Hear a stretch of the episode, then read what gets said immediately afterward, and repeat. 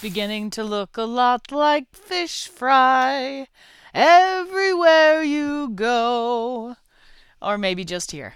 Hey there, everybody. Welcome to episode number 512 and the last one for 2022 of this here electronic engineering podcast called Amelia's Weekly Fish Fry, brought to you by eejournal.com and written, produced, and hosted by yours truly, Amelia Dalton. I am happy to welcome longtime friend of the show, Bill Neifert, to Fish Fry this week. Bill and I are chatting about virtual hardware, trends in IoT, and how Corellium can help speed up the advancement of your ARM based devices. Hi, Bill. Thank you so much for joining me. Hey, Amelia. Good to see you again. Good to see you too, Bill.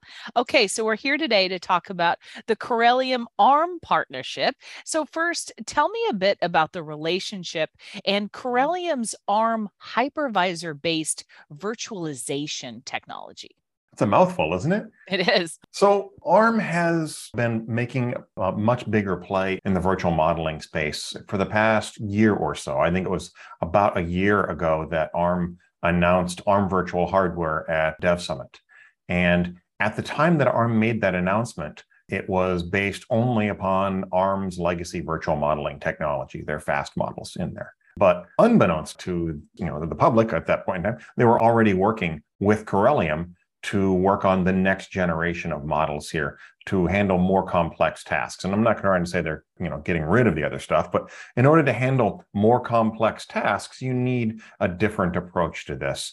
And so ARM had engaged Corellium at that point in time for the development of models to, to model a larger portion of the system than was possible or easily done with traditional virtual modeling techniques. And so they licensed Corellium's hypervisor technology, which basically virtualizes the behavior of an ARM device onto an ARM device. Hmm. Think about it. It only makes sense. If you're going to run ARM, why not run it natively on an ARM processor? And that's what Corellium's technology does in April of this past year. It may have been may have been March. I think it was April. I don't remember the exact timing. When ARM announced its hypervisor-based stuff, it was actually introducing Corellium technology. We just hadn't finalized all of the commercialization agreements yet around that point in time. So you know the hypervisor-based stuff was rolled out uh, earlier this year. And you know, we only really finalized all the uh, the paperwork on this and decided to go public with the, the collaboration between ARM and Corellium a few months ago. And that's when we actually made the follow-on announcement. But you know, as you can see, this is something we've been working on for quite some time, and something we continue to work. Obviously, you know, ARM is placing a lot of importance for ARM virtual hardware. If you look at the tracks they're doing for Dev Summit, a lot of them tie in with ARM virtual hardware. We're going to play a role in that, and you can very likely expect we'll continue to have boards coming out in ARM virtual hardware that are based on Corellium's hypervisor technology. Excellent. Now, how does ARM and Corellium intend to transform the current IoT development and testing environment with this virtualization technology? Well, if you look at how IoT development is done, it's done largely the same way it's been done for a long time. It's a, a, board sitting on someone's desk, plugged in via USB. At least it's USB now. It used to be serial ports. So you develop on your personal PC, you cross compile it, of course, you burn it into the image, you know, and you run it on the board and then you debug it interactively that way. If you want to do more testing or CI/CD or anything like that, you either overload your board and just you know, constantly run it there, or you start establishing a device farm somewhere over here and build that all up and all the issues that come along with that. Assuming you can find devices nowadays due to a supply chain in there. What ARM is doing with ARM virtual hardware is it's bringing the methodologies and software development approaches of the modern age to IoT. It's taking all of the cloud based stuff that developers in other industries are able to leverage on a daily basis and bringing them to IoT. This means things like you know continuous integration continuous deployment. It means plugging into web-based flows and things like github and all of these other fantastic cloud-based tools that others have access to that iot has kind of been left on the wayside for and democratizing all of that. And security of course is a big aspect in all of this as well there are a lot of great tools and flows that you can do out there to validate your security. which you're kind of left behind if you're doing this standalone things on your desktop. So it's really taking IoT development and playing a little catch up with it here and making it accessible. So, Bill, how large do you think the IoT space is in general? Well, that's a great question. It's interesting. I, I, was doing a little research. Just a quick Google on this, you know, how big is the IoT space? And you'll get people coming back with estimates anywhere between 7 billion and 30 billion devices today. That's quite a range. It's right up there with weather forecasting on how accurate you need to be, I guess. And regardless of where you sit on which end of that spectrum, that's a lot of devices. When you start talking billions with a B, you've got a lot of devices and you know of course a lot of software to come with it uh, a lot of devices to update a lot of devices to test a lot of devices to secure. The size of the problem here is pretty massive no matter which perspective you're looking at on the market size. Absolutely. Now can you explain to me why corellium is targeting the eda and semiconductor markets in particular well, it really makes sense. You know, EDA and semiconductor is always in this process of trying to accelerate development schedules, a shift left type of an approach. And the best way to do that is by enabling the software developer. But if you look at traditional virtual modeling technologies, they tend to suffer from two problems. It's never fast enough and it's never available early enough. Our hypervisor technology solves the speed problem. I actually haven't come across anyone yet who says the stuff's not fast enough. Most of our devices, certainly for ARM virtual hardware, run faster than the real hardware. Our Raspberry Pi model, if you see the benchmarks that ARM did in their blogs about it, it's four times faster than a real Raspberry Pi. So we get to nicely address the speed problem with this. And we certainly are working on rolling these models out as quickly as we can. I've been super impressed in the time that I've been here at how fast we're able to roll these things out. It's never as fast as anyone would like, of course, but if you look at the range of models that we've already produced for ARM, tied with Corellium's history, Corellium makes its name rolling out models of various mobile devices. And we were able to roll out an iPhone the day the new iPhone was announced, together with support for all of the new iPhone software on here. So we've got modeling approaches that enable us to roll this stuff out really quickly. Now, so I'm not going to claim it's instantaneous, but we've solved the speed problem and, you know, we've got a good approach on addressing the availability problem. So this are, are the two main things that really help deliver virtual prototypes to uh, the market faster and enable this whole shift left. And I think will enable silicon vendors and people in that space to really take the software development stuff that needs to wait till late in the process and pull it in to even pre-silicon in some cases, depending on how the model is being done. So let's circle back to IoT development for a sec. What trends are you seeing in particular in IoT device development today? Uh, good question. First off, is the migration to better flows in here. There is a constant push for this resource scarcity is forcing people to try and make do with more. And this is resource scarcity in personnel. You can't rely on you know scaling up when people everywhere out there because it's difficult to do. So you've got to get more efficient with the ones you have. Uh, similarly the supply chain stuff that we ran across earlier it's difficult to even get a device farm today to get all the devices in there. So you need ways to be able to handle this. Security is one so let's all beat the nonstop drum of security. Not a day needs to go by when we see another soft underbelly of security being exposed by a, you know an IoT device of some flavor out there.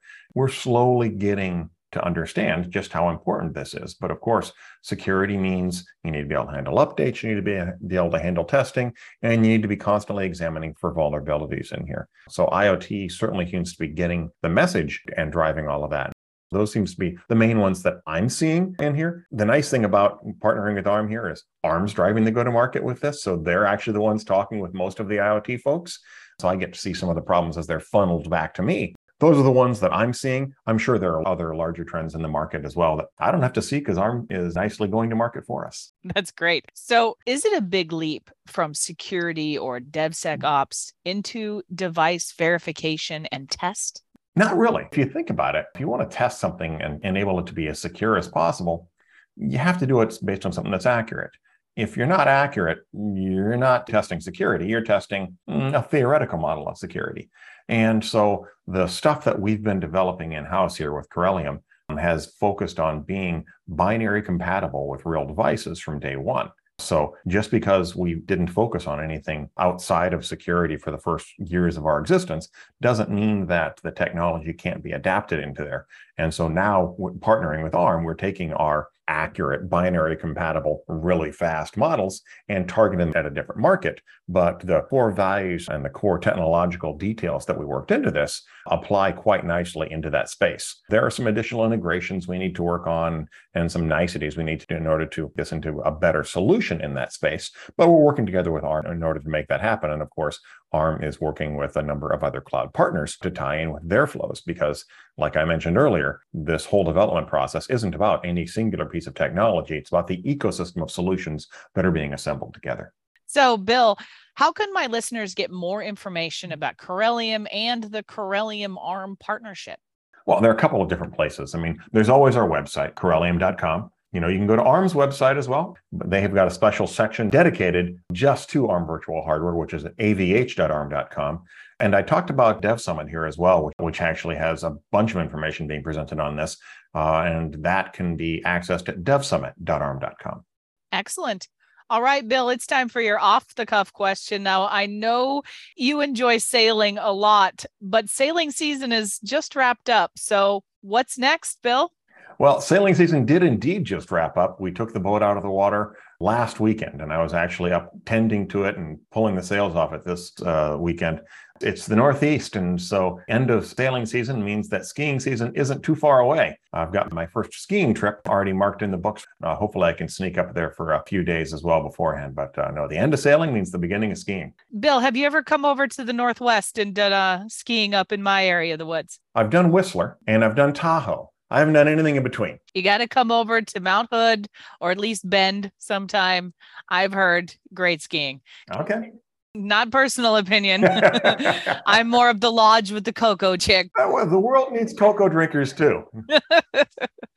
Excellent. Well, thank you so much, Bill. I really appreciate you coming on my show. Thanks, Amelia. It was great talking with you.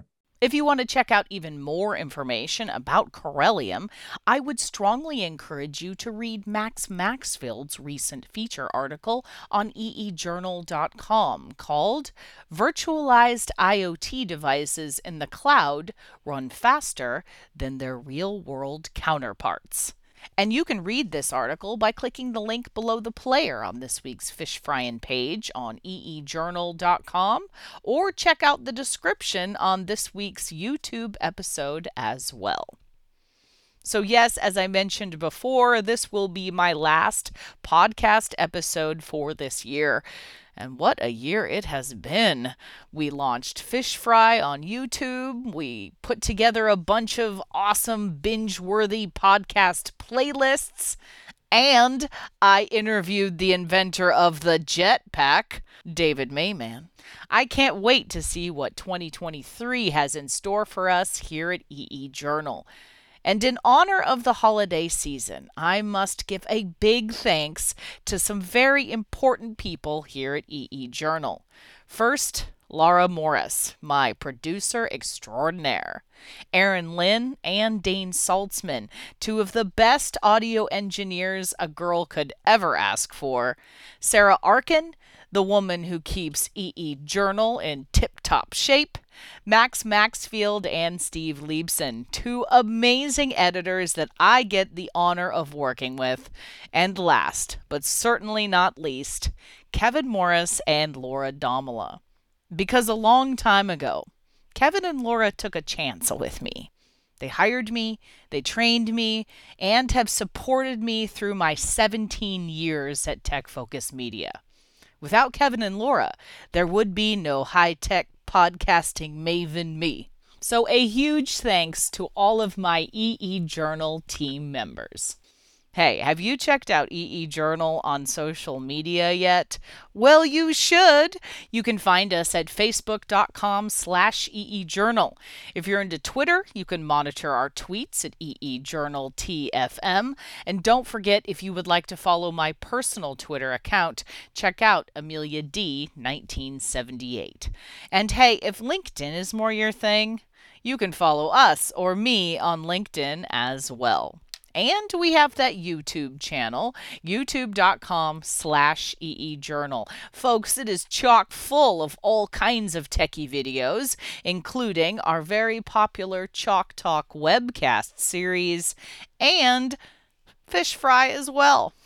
And you can subscribe to our EE Journal YouTube channel too.